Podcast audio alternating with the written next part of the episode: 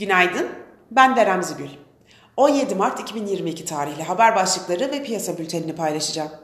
FED sıkılaşma döngüsüne çeyrek puanlık faiz artışıyla başladı. Türkiye Cumhuriyet Merkez Bankası'nın faizi %14'te tutması bekleniyor. İngiltere Merkez Bankası'nın ise faizi pandemi öncesi seviyeye yükselteceği tahmin ediliyor.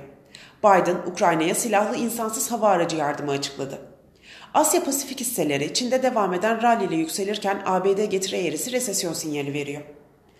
Piyasalara genel olarak bakacak olursak, pay piyasalarında Fed faizleri beklendiği gibi 25 bas puan yükseltildi. Fed Başkanı Powell da geri kalan toplantıların hepsinde faiz artışı olabileceğini ifade etti. Türkiye Cumhuriyet Merkez Bankası'nın faizleri %14'te sabit tutması beklenirken sürpriz bir faiz artışı ya da para politikası kurulu metnine sıkılaşma ifadesinin girmesi TL'de kısa süreli güçlü değer kazançları oluşmasını sağlayabilir.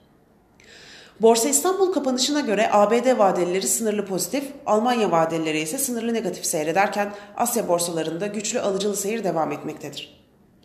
Teknik analiz verilerine bakacak olursak kısa vadede 2001 ve altına gerileme trade amaçlı alım fırsatı, gün içinde 2103 ve üzerine düşük hacimli yükselişler ise trade amaçlı satış fırsatı olarak takip edilebilir. Viyop tarafında ise gün içi long pozisyonlar için 2356, short pozisyonlar için 2391 seviyeleri zarar kes seviyesi olarak izlenebilir. Borsa İstanbul'un endeks kontratının güne pozitif başlamasını bekliyoruz. Kazançlı günler dileriz.